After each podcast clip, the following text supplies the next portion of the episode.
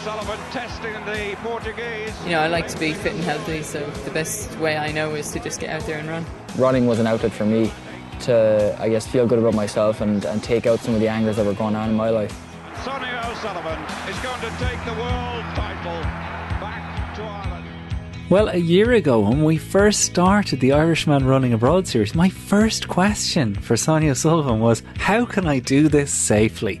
Is it possible to take up running late in life or at any point in life and avoid injury? 12 months down the road, we wanted to revisit that discussion on running safely, especially after I've pretty much made every mistake there is to make in terms of taking care of myself over that time, despite Sonia's advice. Later on, we will look at the bigger picture of running safely for women, specifically including some first hand accounts from members of our running club on Strava.com. Sonia, you are still in Belgium for the Diamond League conclusion this evening. It's it's tonight, right? The meet is tonight, yeah, um, and it's in at the Brussels. I think it's uh, it's a big stadium. I've run there myself a couple of times. Uh, really nice stadium. Um, I don't. I'm not sure how many people are going to be allowed in there tonight, but you have to be vaccinated to go, and you have to have the uh, coveted green wristband to let you in, and to be able to move around the place. Very good. And uh, so your athletes are taking part, are they? Um, so I have just one athlete here tonight, Konstanze Klosterhalfen from Germany. Uh, Coco, as we know her, uh, she's going to run 5,000 meters tonight. In a, it's a pretty stacked women's 5,000 meters. So um, yeah, hopefully, if she runs really well and gets a good place, then um, we'll get to move on to Zurich next week for the final of the Diamond League. Oh, okay. So that's how it works. You have to progress tonight to get there. Well, you need to have so many points, and they only take 10 to the final. Um, so yeah, I mean it's interesting because there's 13 meets all around the world, but because the Olympics were in Tokyo and not a lot of people ran early season over here, and then a number of athletes are tired, so they're going home. So you know there's opportunities of opening up for athletes to to get to the final because some people who are qualified are just done for the season; they can run no more, and then others who haven't qualified yet are trying to get some points and get in at the last minute. Well, given that our topic is safety, I, I did want to ask what you notice as the difference between you when you were competing in these events and people like Coco, who are much more, I guess, in the public eye. It's much easier for them to be photographed or to be out in the world and aware of more risks, I guess. Or do you notice a kind of shift in mentality that way, away from maybe a bit more of fly by the seat of your pants, arrive in a city, wander around the place, checking it all out? Yeah, I mean, there definitely seems to be a bit more reliability on athletes to to take the transport that's provided and go to the stadium, and you know do their kind of pre-race running up at the stadium, uh, rather than just heading out the door and looking for the the nearest park. And um, you know, you don't you don't tend to see too many athletes running around like we used to when we were there. We'd all meet the lobby and head out for a run together. You don't see that too much now, and and maybe it is because, you know, cities are a lot more busy now. There's a lot more cars on the road. I noticed this myself this morning. I went to run up to a, a park here that I know, and um, yeah, it was a bit tricky getting up there um, because I just took the most direct way. And then on the way back, I was able to kind of weave through quieter streets. And, you know, once you know that, then it's a little bit safer and easier to get around you know, as long as you don't kind of end up running down through a big street of cobblestones, which has that has its um, annoyances as well. Particularly for me, with my my feet get quite sore. Uh, running on the cobble, so I'm always trying to tiptoe over and avoid them. Um, I mean, th- this uh, the first I had heard of kind of. I never even weighed into the idea that you can you're at risk in prepare in going around and doing that kind of lovely exploration of the cities.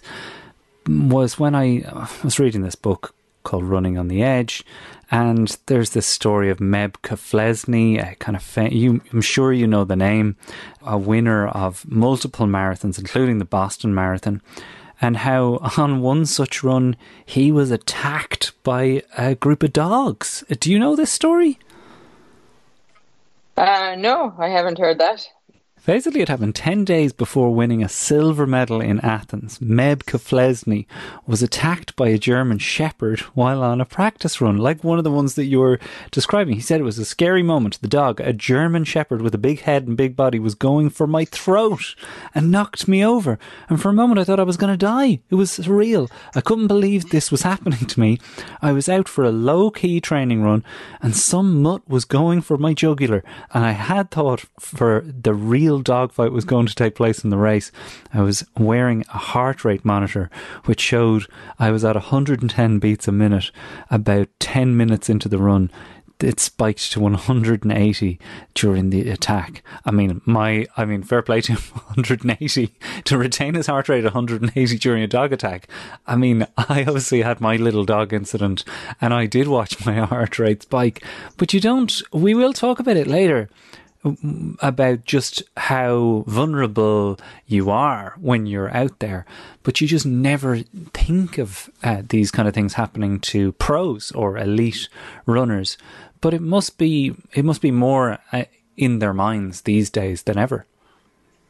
I suppose when you hear stories like that, you become a bit more aware, and then you're a bit more conscious of it when you go out on the street, and and particularly if you're in an unfamiliar area you know you'd be a bit more aware of going around. And i think normally like if i'm running at home or somewhere that i'm familiar with you tend to get to know the people who are around the place and you tend to know the dogs that are around the place. So mm. you can kind of fall into this kind of sense of security and safety. But when you go to a new place all of a sudden things change up and you don't know anyone or anything or you know you you just don't know the way people are. And, and you know even when you're in in Europe or in America, just crossing the road, sometimes, you know, you have to take care to look the right way. Yeah. It's very easy to Get step out, out, into the road and, you know, cars coming the wrong way. And, you know, I, I hear people, they, they're very, what would you say, um, they're very good here when it comes to traffic lights. People don't tend to walk across, they don't cross the black, the red man. Yeah, they look at you like you've got two heads if you do it. I know. Well, actually, today I, I was going with Nick. Today we were we're actually in the same city at the same time, which is amazing. And um, we were going for a coffee this morning, and we, you know, meandered out into the road, you know, as you do when you're in Cork, anyway. And uh, we're in Brussels, and we got out across the road, and um, next thing there was a, a police van like coming at high speed up the road, and this thing was like taking no prisoners. Like he was weaving between the traffic, and Nick was strolling. Like, and next thing I broke into a run because seriously, this was not stopping. for my first thought was they're going to like we're going to get a ticket here now, but this they they were obviously focused on something much more serious up the road. so you thought we were going to get done for jaywalking. there's that like I, I, remember getting kind of that in Germany specifically, which I guess is a kind of a stereotype, but they really were like, does this little Irish man not understand uh, how this works? And you know, look, Irish people have been using that excuse for many, many years to get out of paying fares on public transport. But I just found just the conformity hard to wrap your head around that like no one would even think to do it. And in, and honestly, Sonia, so much at the moment in the UK, having come back from Ireland where everyone's wearing masks and there's isn't opening up until October twenty second. There's so many rules over here that seem bananas to me and Tina. And eh, the reassurance that people give you is, but don't you understand that's what the government is saying? And Irish people are much more uh, along the lines of, yeah, I know that's what the government's saying, but the government isn't always right. I, I just find that, that that's kind of written into our blood that, like, yeah, the boss man might be saying that, but that's more of a guideline than anything else. Do you know I what know I mean? it's like as if you have to kind of be, have your own sense of um, common sense, I think, and you know you have to you have to have faith and confidence in what you believe. Just because someone says it doesn't mean that that's actually what's happening or that's the right thing to do. Absolutely, I think and that I think- yeah. Maybe, do you think is it an Irish thing that we weigh things up and then we kind of decide, no, no, this is the way to do it? Well, I definitely think that Irish laws are written with a certain amount of cop on understood on the part of the uh, the citizen, and it probably does relate to what we're going to talk about first here, in terms of the safety and behaviour needed to run safely and avoid injury. Because, as I said to you in a voice note earlier today, it's only now 12 months on that I realise how attritional this activity is. And I think to start with, right, that was normal coming in. And I think we've mentioned this in the past that many people are scared of taking up running because they just figure that their knees will turn to chalk. Uh, you disabused me of that notion by explaining the slow build. But even with that, Sonia, I'm aware of how having that cop on within yourself to not just observe what's on paper is so essential. Yeah, I mean, I think you know we we all follow training programs and plans and instructions of you know what to do. It's like a prescription of what you're going to do for the week and what you're going to do each day. But you know, we all wake up each morning and we may not feel exactly up to what's exactly prescribed. So sometimes you have to weigh things up and work out is is this actually you know what I need to do today, or do I need to pull it back a little bit, or or can I do a bit more sometimes? Mm, hundred percent. And I I'm feeling that this week. All my uh, cards on the table here. I looked back at my diary and was like, "Oh, I've done eight days in a row," and I think probably a year ago I would have been like, "Good for you, you did eight days, keep going." But I'm just so conscious now that, in terms of the safety of this thing, would you agree that the overtrain or the too much too soon is the most dangerous thing uh, of running? Yeah, it, can. Like we can all get carried away because it just becomes part of your daily routine, and you know you get up in the morning and lace up the shoes and you head out for a run, and then the day that you have a day off, you kind of think, oh, well, what am I going to do today? And you've kind of lost that kind of structure and routine that sets up your day. Hmm. And you know, doing anything else can take a bit longer. It's not as efficient you got to think about it a bit more. If you're going to the gym, you have to work out, you know, what are you going to do in there? If you're going to go for a bike ride, you got to find different clothes to wear. So it just kind of complicates things when you have to, you know, take a rest. Now, there's probably people out there that are saying, if you take a rest, you don't have to worry about doing anything. You can mm. just take the day off. But you know, we spoke about this before, and it's some. It's very hard to do nothing. And and you know, and and I was actually reading somewhere about this during the week about you know when someone says to take a rest, it doesn't mean to lie on the couch and do nothing and eat chips or whatever it is Watch you like to eat and watch Netflix. It actually just means take a rest from running. Mm. And that you know the the opportunity is there to do something else and to kind of exercise some different muscles and and you know at a low intensity as well. You're not out there killing yourself every day doing something else when when you're having a day off. It is a recovery day, but it just means that you're taking the weight off from the constant pounding of run that comes with running. So this morning, myself and Mikey uh, went for the coffee walk, which was uh, is always a recovery thing for me. I just really enjoy the just that slow stroll. It's not even you know a, a, you know you can do your vigorous walk to get your coffee, but a full on stroll. And Andy Dufresne mulling over life chat with Mikey, and I had said to him that uh, you had talked about listening to your body very early on in, in the series. Listen to your body, tune into what your body's telling you. And that for ages I was like, I'm not going to listen to my body. My body wants to lie on the couch and eat biscuits. Uh, and now I'm much more, much closer to this idea that my body last night said, You've overdone it a tiny bit. You are inching into a red zone here.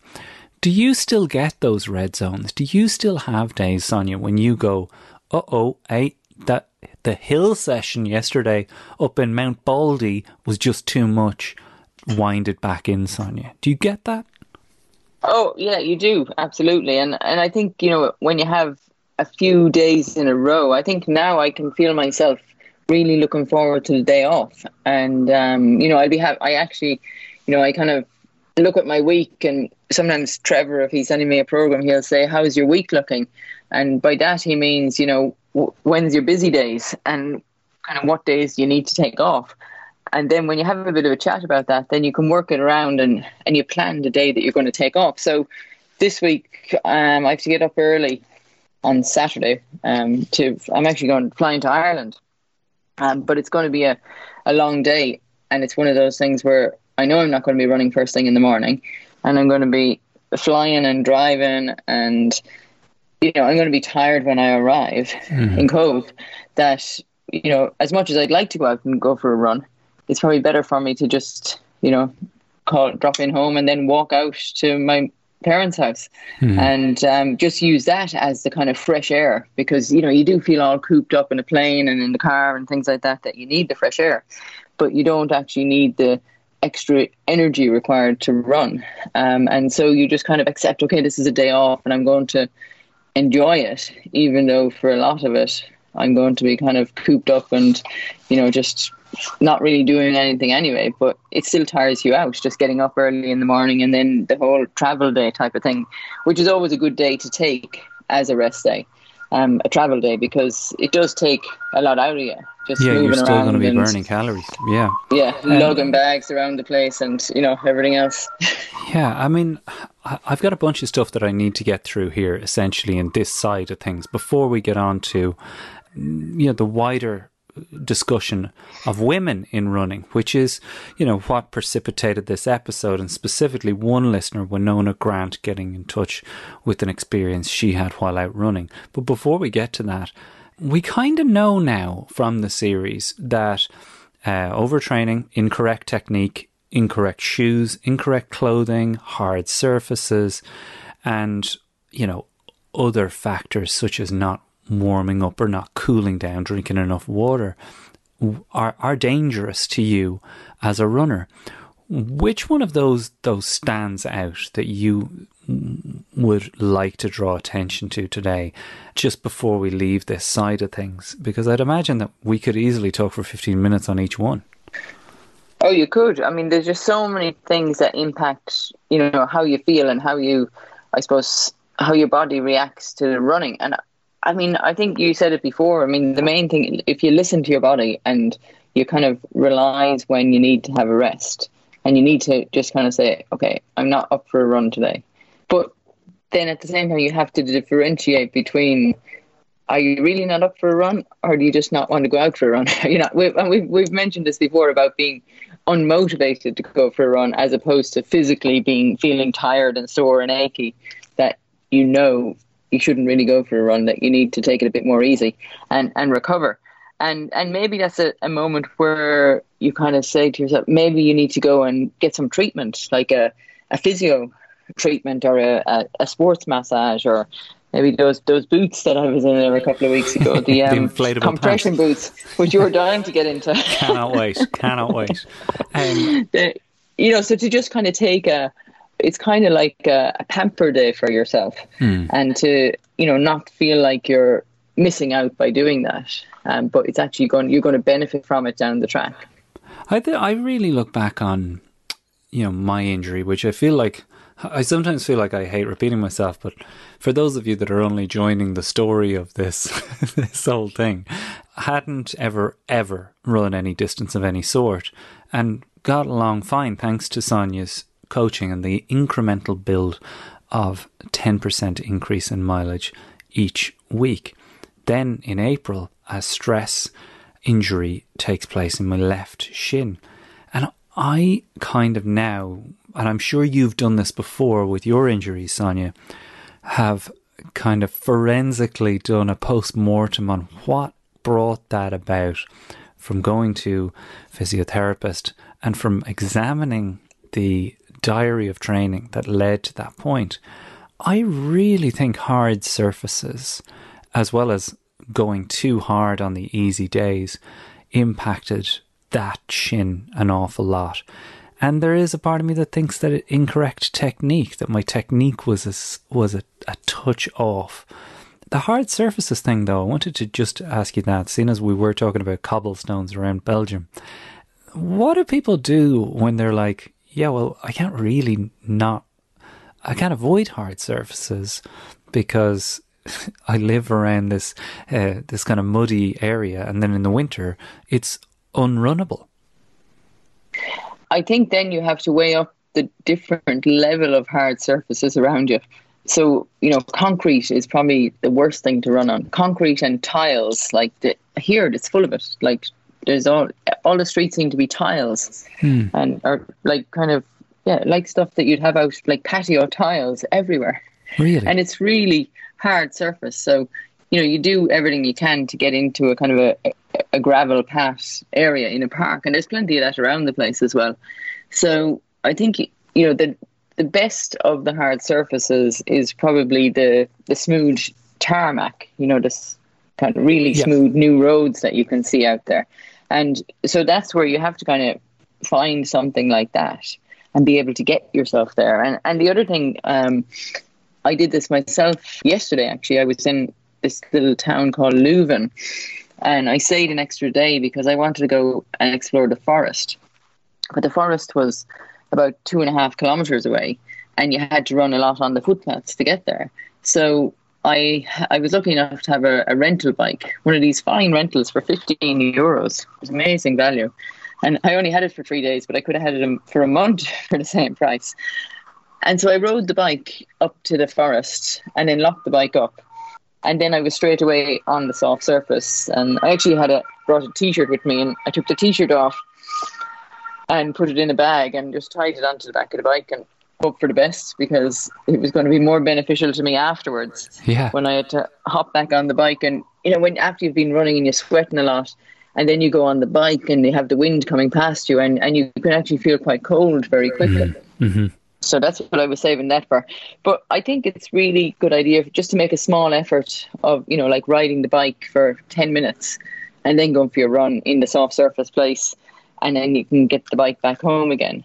And it's it's an extra 20 minutes say to your run, but it's so worth it to do that. And you, and you probably don't have to do it every day. But mm. um, you know, I think for if you're going for anything, you know, 50 minutes to an hour and longer, then then it's definitely worth making the effort to either go on your bike or to drive if if it's easier to do that to a park or a forest or a trail. You know, just somewhere there has to be somewhere close to everybody. You know, where there's a little bit of soft surface. And I mean, I suppose it, it there is a little bit of problem as we're going to be heading into the winter soon now, and you know, people have to run early in the morning and late at night. Um, it's not always easy to, to go to these places because they're not always very well lit up. Yeah, I mean, I, I, I hear that, and I think. Uh, I, I, look back and think that that probably would have saved me from that injury. And I wonder how many other people who are feeling niggles and pulls and that little sense that uh, impact, just the grind of it, right? That what would one day at the track, one day on grass, just each week, just just let us know if you see a difference, if you include one track day and one grass day in your week, because I've certainly felt uh, come Sunday much, much fresher as a result of making that little commitment. We need to go to the bigger, wider topic here.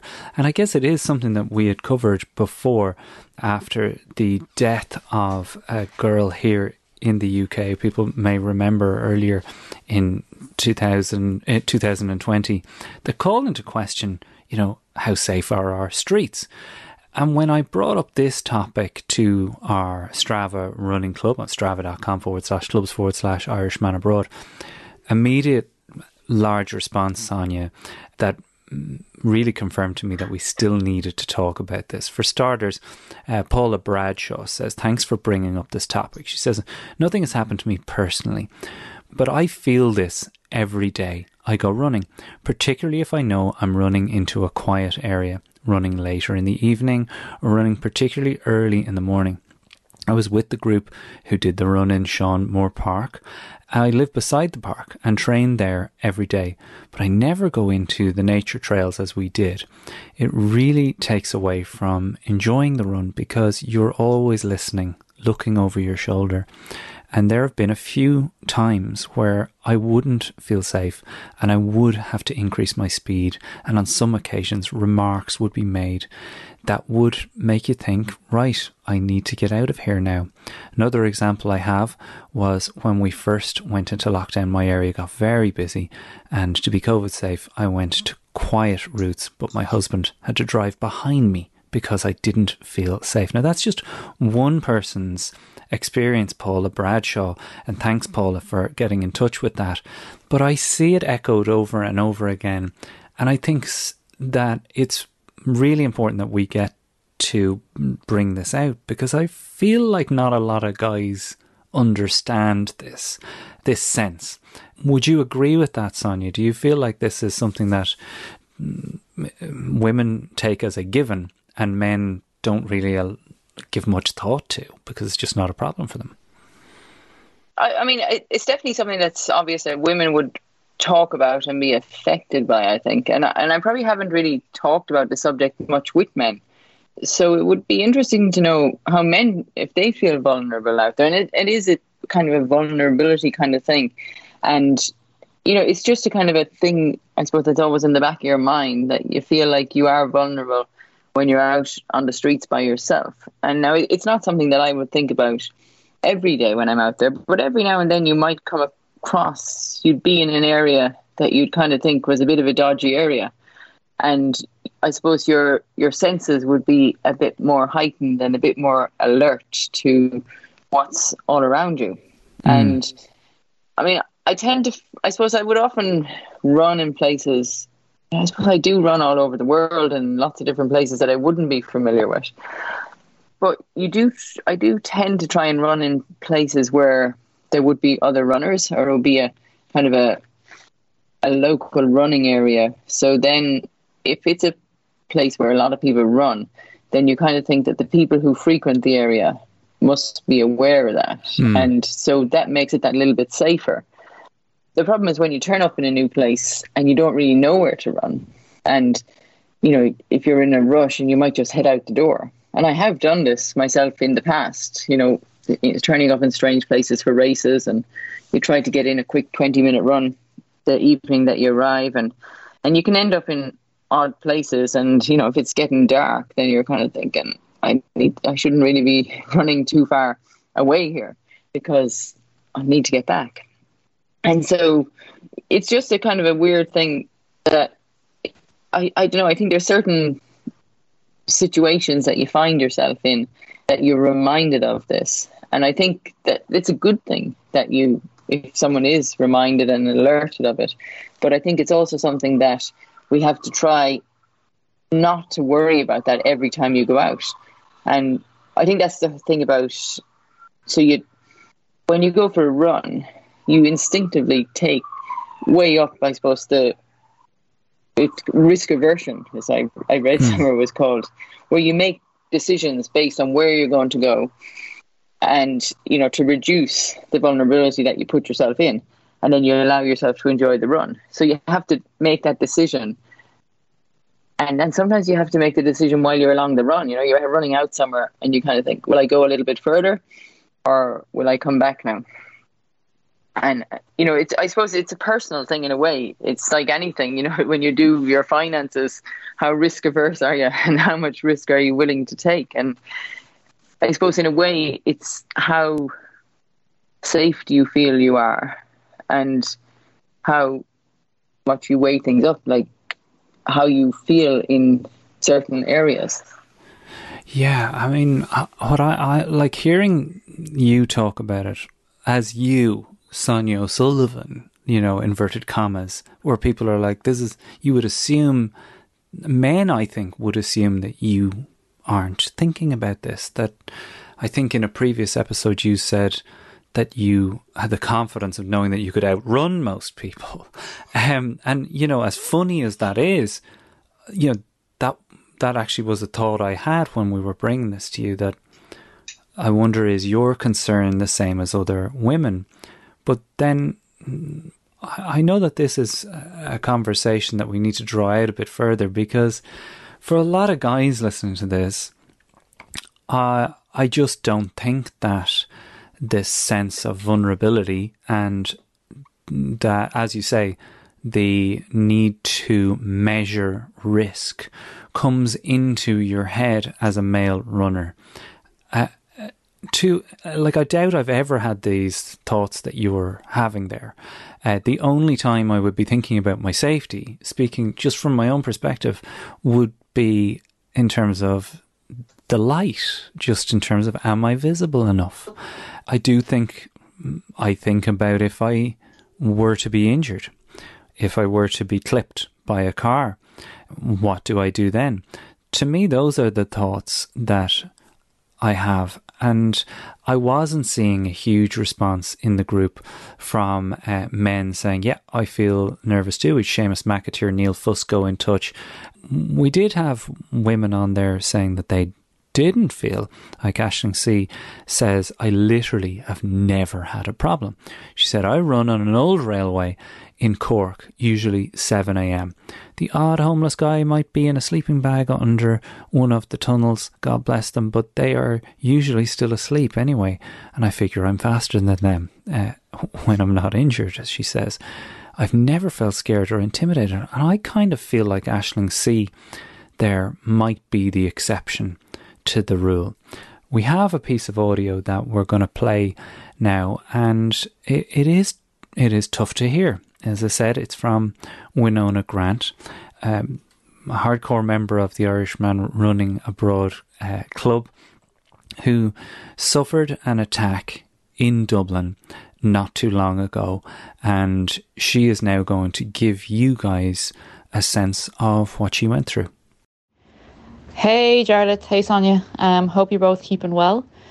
Firstly, I just want to, I guess, thank you both for having this discussion on the show this week.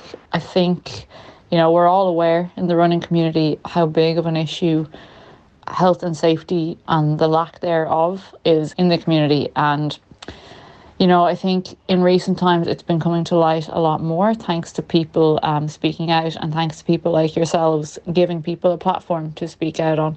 And I think, you know, the more people do speak up about their own experiences and the more we all kind of realize that it, you know, someone that we all personally know has had experiences like this, I think that's when we're really going to wake up to it and just be be more aware and what, whatever change uh, needs to come hopefully hopefully will come. But yeah Jarlath I know I was speaking to you last Sunday already which was the day that, that my own incident happened. And yeah I guess I'll just give a brief description of, of what happened. Um, so it was 9am on a Sunday morning and uh, I set off for what was planned to be a 10 mile run and I got 1.5 kilometers in and I was running a route that I do most days. Um, I kind of it's it's part of a route that I do most days anyway. It kind of comes into a lot of the routes that I would do. Um, it's very local to where I live. Um, it's up around the Docklands in Dublin. And anyway, I was running along a road, sort of like a housing estate, back of a housing estate.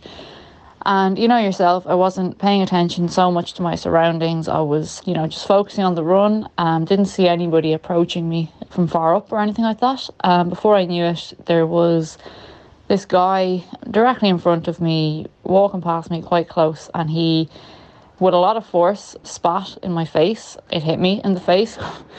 and that was the first shock. So obviously, I, I recoiled back and I, you know, reacted with a version of what the fuck. um, and uh, that's when he he attempted to grab me, and I was quite shocked, and I had stopped running at this point. Obviously, just absolutely stunned. And he did. He grabbed me, and he proceeded to pull down his trousers to the point of full exposure. Um, he made some very uh, crude and intimidating gestures. Um, and then he luckily a local resident um, had been passing at the time and now he did drive past, but luckily, as he got further up the road, he knew something wasn't right and he reversed back. And this was when this guy actually left me alone, but he he didn't even what's scary about this, he didn't even run off. He strolled off without a care in the world. He he was not he was not fearful of of anything. Um and yeah, obviously very, very, you know, traumatic experience. Um luckily someone had been passing at the time because I dread to think what could have followed that and obviously the, the Gardaí were called they came down, they, they looked for the person and everything like that. And I, I have given an official statement, and I am told that they have identified this man and they will be arresting him and hopefully charging him with some variation of assault or sexual assault or public indecency or a combination of all of those three things. But I guess you know we're told so often and, and wrong wrongfully so we're told you know, not to go out in the dark, not to go out late at night, not to go out too early in the morning, wear this, wear that, like all of these things that we're, you know, told we should do to be safer. And it, it shouldn't come down to that. You know, we should be able to go out at any time of the day wearing whatever we want and we should feel safe. And that that's just not the case. You know 9 9 a.m on a sunday morning absolute daylight roads that are not secluded they're not you know they're not back laneways as we're told to avoid. It's you know this is dublin city centre in broad daylight on a sunday morning and this is still happening. So you know i'm i'm aware of a lot of people that i would know in the running community both here and um, in the uk um, and this is happening far far too often. So um, yeah the more we speak out about it hopefully a change will come. But yeah thanks a million for your support as well since sunday. It really means a lot. The good news is that the police, it seems, have their guy, and that in Winona's horrifying situation, there's going to be some justice. But I'd imagine that that would rattle you to a point of maybe not wanting to continue running. And Winona Grant is obviously built of incredibly stern stuff because she's out there flying around the place. I think we mentioned that she ran a PB up in Larne. Sonia, when you hear that, like, does it break your heart and does it make you reluctant to even like it make it must make you scared that this will scare women off running full stop well i think that's always my fear is that when you do promote I suppose, incidents that happen like this, that it could put people off. For me, it would probably make me a bit, and you know, if you were in that position, that you'd be, you would just change your route. And even if it was just a once off incident, that you'd kind of always remember that spot as being where this incident occurred. So you would never want to go there again, or, you know, definitely not for a long time. You'd be running off in a different direction or taking a different route. And I think, you know, it's one of those things where you can't, you know, scare yourself, you know, to stop living, to stop running, to stop getting on with things. And, you know, for Winona, who this happened to, I mean, you know, she obviously got herself back on the horse straight away and she was out there running in PBs at the half marathon and everything. And and that may be the best thing to do is to kind of say, you know what, I'm just going to keep doing what I do because this is what I love to do. So I'm not going to let somebody who I don't know who they are or why they did what they did, but why should they ruin, you know, what I really enjoy doing? Mm. And I think you somehow have to put yourself above all that because in the big scheme of things, I mean, it's pretty safe out there for most people in most places. And, you know, I think you have one incident like that in a million. And, you know, it I think it just makes you more aware and more alert, and and it kind of reminds you that you know we need to be a bit more aware and alert when we go out there, rather than just being blasé about it all and just kind of thinking, you know, I'm just running along and nobody's going to catch me. Yeah. Um, and so I think it's good to be reminded and to be kind of have that thought in the back of your head that you know, you know, there there is a one percent chance that something could happen out here. So you just need to be prepared for stuff like that. And it's, it's you know, it's how you are prepared, you know, where where you run. And I think when you are in a unfamiliar area, it's always a good idea to ask somebody, you know, where's a good place to run here? You know, even today it was funny. I was, and this is not a running story. I I came in off the train from Leuven yesterday at um, Brussels Nord, and I had to walk to the hotel. And you know, everyone was like, "Oh, it's only 500 meters away. It's really close." And this was at four o'clock in the afternoon. It was bright sunshine outside, and you're walking off the train station. But you know, when you're pulling your suitcase and you've got a backpack on and you've got, you know, you're not very, you're not moving very fast, and you're looking at your phone trying to figure out where to go. And you know, a situation like that, you feel pretty vulnerable because you're obviously standing out like this person has no idea where they're going or what they're doing. Yeah. And it was a really kind of, I felt like it wasn't, it just felt like an unsafe area for some reason. And I had to walk through this tunnel and it stunk. It was disgusting. And I came out the other side and I was like, I didn't know which direction to go. And then today, when I was down in the lobby and I was looking for somewhere to get a stamp, I went to send a birthday card to my sister Julian in Australia, and it's impossible to find somewhere to buy a stamp in Brussels. So I'm asking them at the desk, and they said to me, "Oh, there's a there's one up by the station." Brussels Nord station, but I wouldn't go up there. They said. Oh, I was like, "Oh my god!" so then I'm thinking all my instincts were correct, and you know it was. So I actually came in yesterday to the hotel, and I was in about half an hour before Coco because I didn't realize she was coming so soon after me. And then I said to Nick, I said, I've got to go back down there and meet her because, you know, this is not a good area. yeah, not a good place to walk alone. I mean, and so, you know, you just kind of, I think your instincts are alerted when you're in a place in a situation like that. And maybe more so when you're walking than when you're running. Because when you're running, you can come upon a place very quickly and not realize, you know, where you're at. And then you can just as quickly exit out of the area and you're into a nice place again.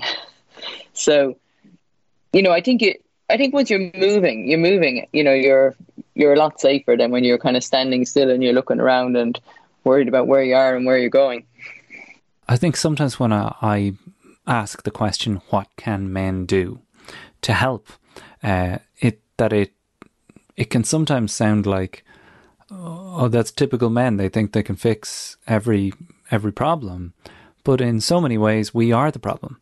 And that it kind of falls to men who don't want women to feel this way when they're out running to help in whatever way they can.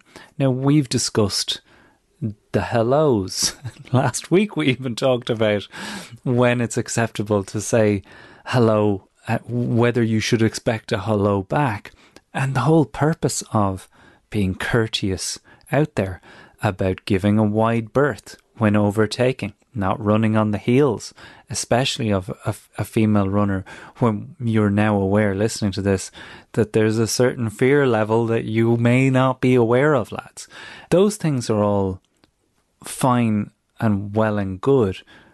But is there anything that you think, Sonia, that that we haven't talked about that men can take on board, or at least do, to be conscious uh, of to change this kind of environment in which we all run, uh, so that it can feel a little bit safer for those that are female out there.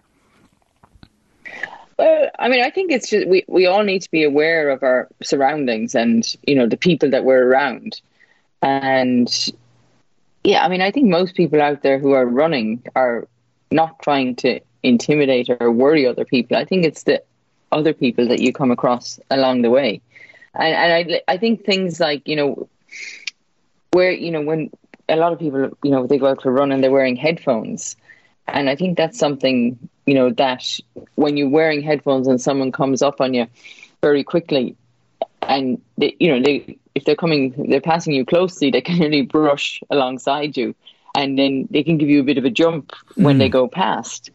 And even sometimes, I know I've you know you come up behind people and you say hello, but because they're wearing the headphones, they don't even know you're there, and it's just then the sight of somebody coming that can can shock you a little bit. So I think you know, when people are wearing headphones, I always think it's a good idea to just wear one. If you have the, the Bluetooth version, that's great. Or even if you have the string ones, or the, the wire ones, I used to always tuck one in underneath my t-shirt and just have one in because it's just I think it's a, good to be as much as you want to be taken away and distracted from the I suppose sometimes the pain of running and the you want the time to go by quickly. It's also good to be aware of your surroundings and you know what what's going on around you. Hmm. Uh, Debbie Carrigy says, I choose not to run the local trails in UCD in the autumn and the winter as I just don't feel safe on my own. Although no experience has led me to this conclusion, my own peace of mind and my husband's, I don't want to put myself in any danger. Instead, for the autumn and winter months, I will run on main roads busy with traffic. It's just the way being female. It is just the way to feel safe, she says, be, being female and out there. One thing that I felt like needed to be brought up as well, that like, I think you made a really good point there that, in fact, it's not the male running community that has to work on this. It's the past remarkable pricks on the sides of roads who comment on uh, female runners passing by mm, in running outfits and that that side of things like the the running clothes that like that's obviously a consideration for a lot of women in this that uh, you know I see the fear on women's faces as may, maybe it's just they're passing by me and I frighten people but that's that's me being silly again. There are women running who are you know super self-conscious because these clothes that they have to wear to do it are more revealing than their normal clothes. What do you say to people in, in that situation? And like, I know what, I don't know what, what you can say, but I'd just be interested to know if that is, if that's a conscious thing that female runners think about, because it seems to me like that would be something I'd be abundantly aware of. Well, I, I think, you know, different people are more comfortable wearing different things and i think you have to find what you're most comfortable wearing. And you know you have to be as well as comfortable you have to be confident wearing it that you're not bothered you know that anyone's going to be you know saying things or you know to intimidate you or anything like that. So it's kind of a tricky one really because i suppose just because you feel comfortable in it and you're happy in your clothes you know when you run past it might cause someone to react or to throw out some silly remark or something. And, you know, I, I think, you know, stuff like that, you just have to ignore it, you know, and you, you really can't get involved with things like that. Hmm. You know, I think it, it, it's a very personal thing. And, you know, I think if you're out there running, no matter what you're wearing, then, you know, you've decided to wear it because you like it. And I don't know, you, you shouldn't really be intimidated or bothered by what somebody says who you just run past. You know, I mean, they've hardly seen you. You're going by so quick. Hmm. You know, it's yeah. you know, oftentimes it's just they're trying to be funny in front of their friends or do silly things, and you know, it, it can be misinterpreted the wrong way, and and then you know, it's not good for anybody. So I think things like that are best to just ignore it and not dwell on it, and to you know, really not to make it a big deal. I think. Well, I I think it's really solid advice. I I do think that um, as we are at the year anniversary of this, that the journey for me in that way of being super self conscious has been as big as the health and fitness journey.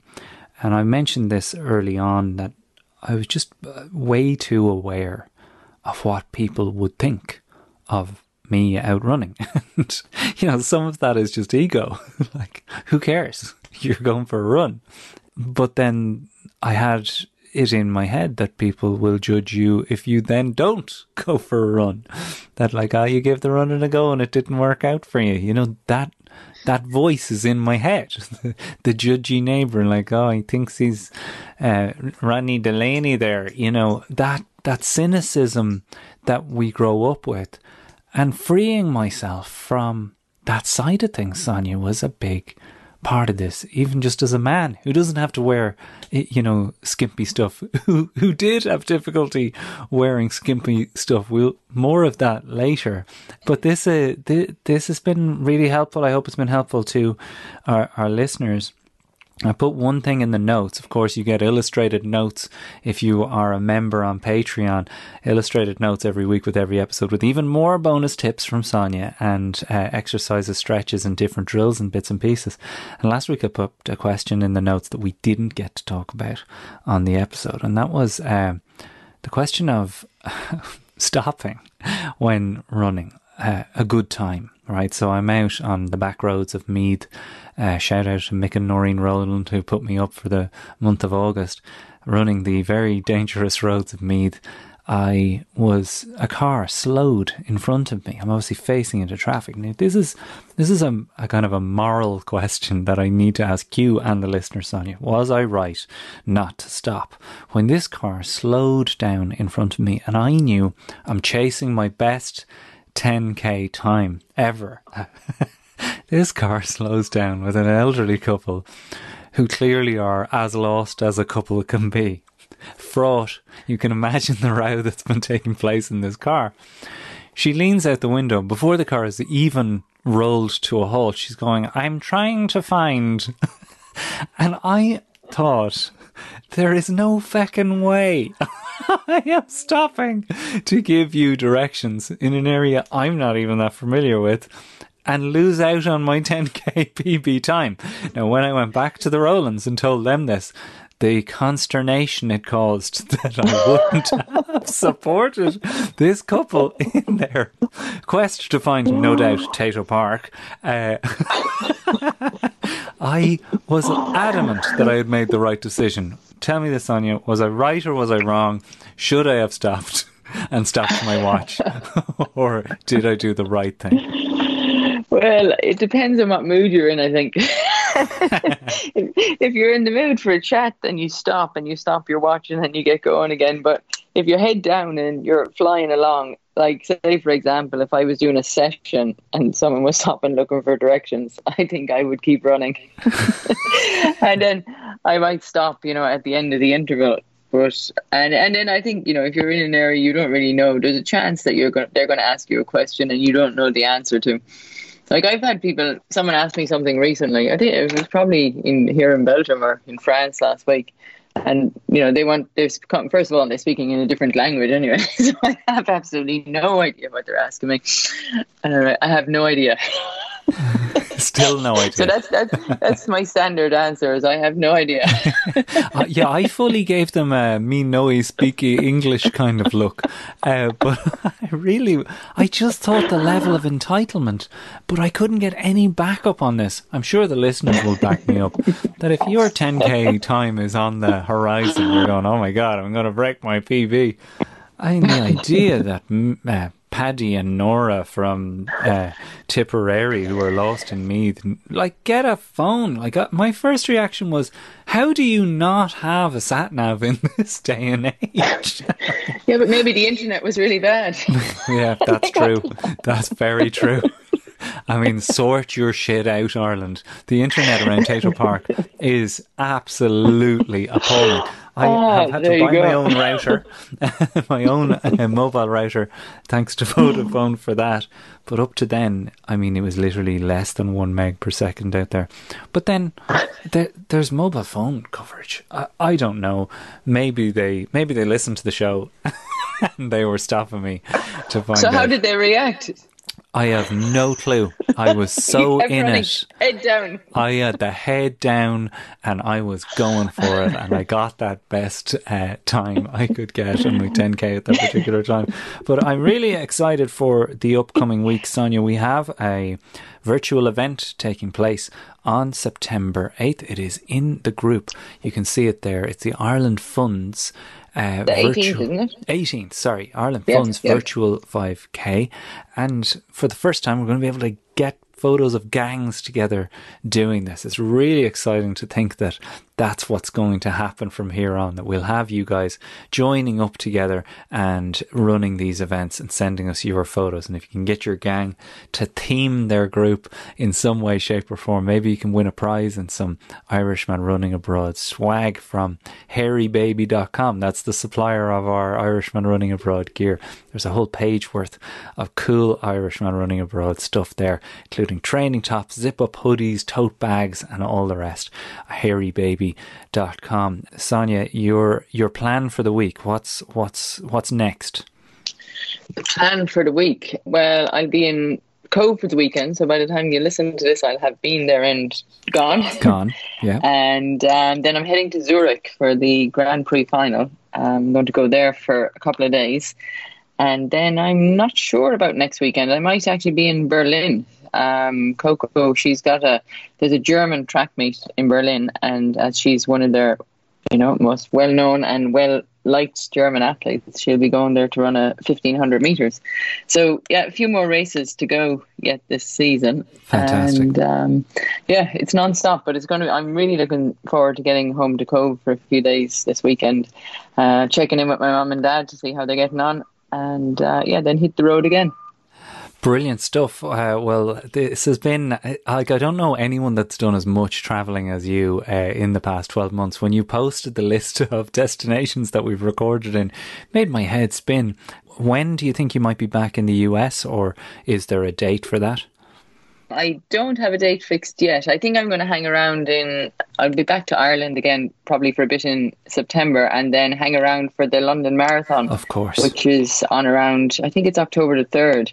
Was that weekend anyway? So I'll hang around for that, and then I'll probably set a date after that to go back to America. And when a lot of the athletes will have had a bit of a rest after the long season, and then they'll be starting back into their winter training and making plans for for next year. Well, we are making plans for more virtual events. If you'd like to submit an idea for one, Irishman Abroad podcast at gmail.com or join us on the Strava group and just ping it into uh, onto the post there on our wall. There's a club leaderboard, recent activities, and all our members there are able to interact. So if your partner is bored of hearing you talk about running, the Irishman Running Abroad group is where you need to be, where uh, like minded people can meet up and you can suggest, as I said, your event. I suggested the Run in the Dark with Mark Pollock might be the next one. I know we did it last year, Sonia. That might be the next one. But we'd really love to get your suggestions for uh, different kind of uh, activities or runs that you have on the horizon that you think this would be a cool one for the uh, near. We're trying to get to 2,000 members in that group. Uh, so invite your friends along to be part of it. My uh, running challenge this year has been to hit 2,000 kilometres. Obviously, had that bump in the road, but I am still heading there. idonate.ie. My chosen charity partner is jigsaw.ie. Sonia. Uh, Brian Connolly is on sound. John Meagher is the extra research. Tina and Mikey make it all possible. Sonia, thank you so much for doing this again, and we'll talk to you so wherever you are in the world next week. Yeah, we'll talk to you next week and uh, look forward to it. And, and one last, we'll have our tip of the week, a quick one just Oh, related yes. to what we were talking about earlier. And I think, you know, when you're heading out for a run, uh, let people know where you're going and when you expect to be back. Very good. Sonia, thanks a lot. Always a pleasure. Talk to you soon. All right. Talk to you soon. See you. Bye. one of the keys to like maintaining your brain mass is pushing past that comfortable zone physically, you know, exercise wise. Eamonn Coghlan on his way to a major title for the first time in his life. The champion of the world. Imagine you know a world where everybody could go out the door and engage in the kind of exercise that's going to make them more relaxed, more healthy, burn off stress,